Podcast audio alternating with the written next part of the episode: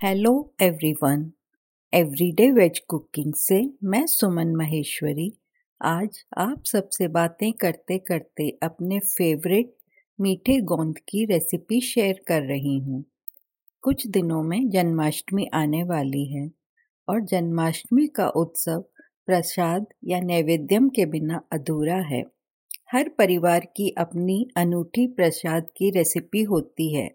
इस विशेष अवसर पर हर घर में बहुत सारे स्वादिष्ट उपवास के व्यंजन बनाए जाते हैं। और आज मैं जो अनूठी रेसिपी आप सबके साथ शेयर कर रही हूँ, वो बहुत ख़ास है।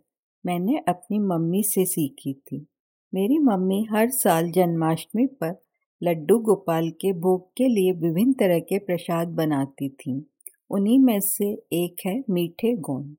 यह रेसिपी बहुत ही सरल और आसान है। आइए अब आप सामग्री नोट कर लीजिए। आप लीजिए एक टेबलस्पून खाने वाला गोंद, पौन टेबलस्पून पिसी चीनी, चौथाई टीस्पून इलायची पाउडर, दो टेबलस्पून देसी घी। आइए अब आप बनाने का तरीका नोट कर लीजिए। गोंद को कुछ घंटों के लिए धूप लगा लीजिएगा।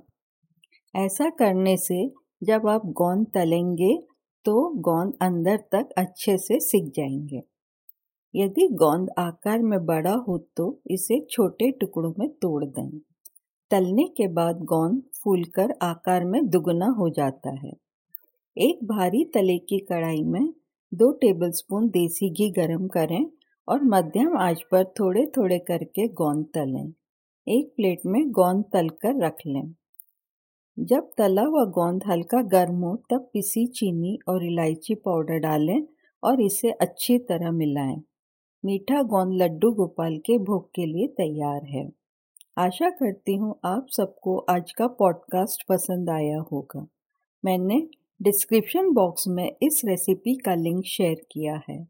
आप मेरे फ़ूड ब्लॉग में इस रेसिपी को हिंदी और इंग्लिश में पढ़ भी सकते हैं। अपन जल्दी ही फिर से मिलेंगे और यूँ ही बातें करते करते एक और नई रेसिपी बनाएँगे। Bye have a nice day